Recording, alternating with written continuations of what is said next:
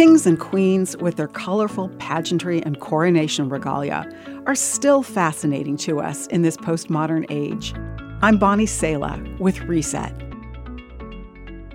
There's one king who rules a kingdom today that's both already on earth and yet to come. On the robe of this king and on his thigh, he has this name written King of Kings and Lord of Lords. He is the blessed and only sovereign. This king is Jesus. Many people's prayers are filled with requests that King Jesus help things go well in their own personal little kingdoms here on earth. Of people like this, Jesus said, Not everyone who calls out to me, Lord, Lord, will enter the kingdom of heaven.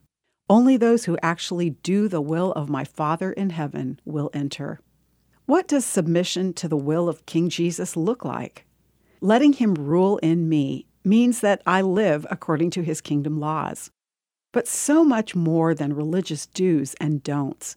Doing the will of King Jesus means that I live a one another life. A new commandment I give to you love one another as I have loved you, Jesus said.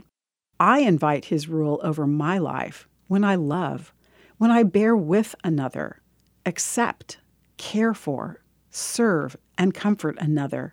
There are more than 50 scriptures in the Bible that lay out for us what one another living looks like. King Jesus went first in loving us.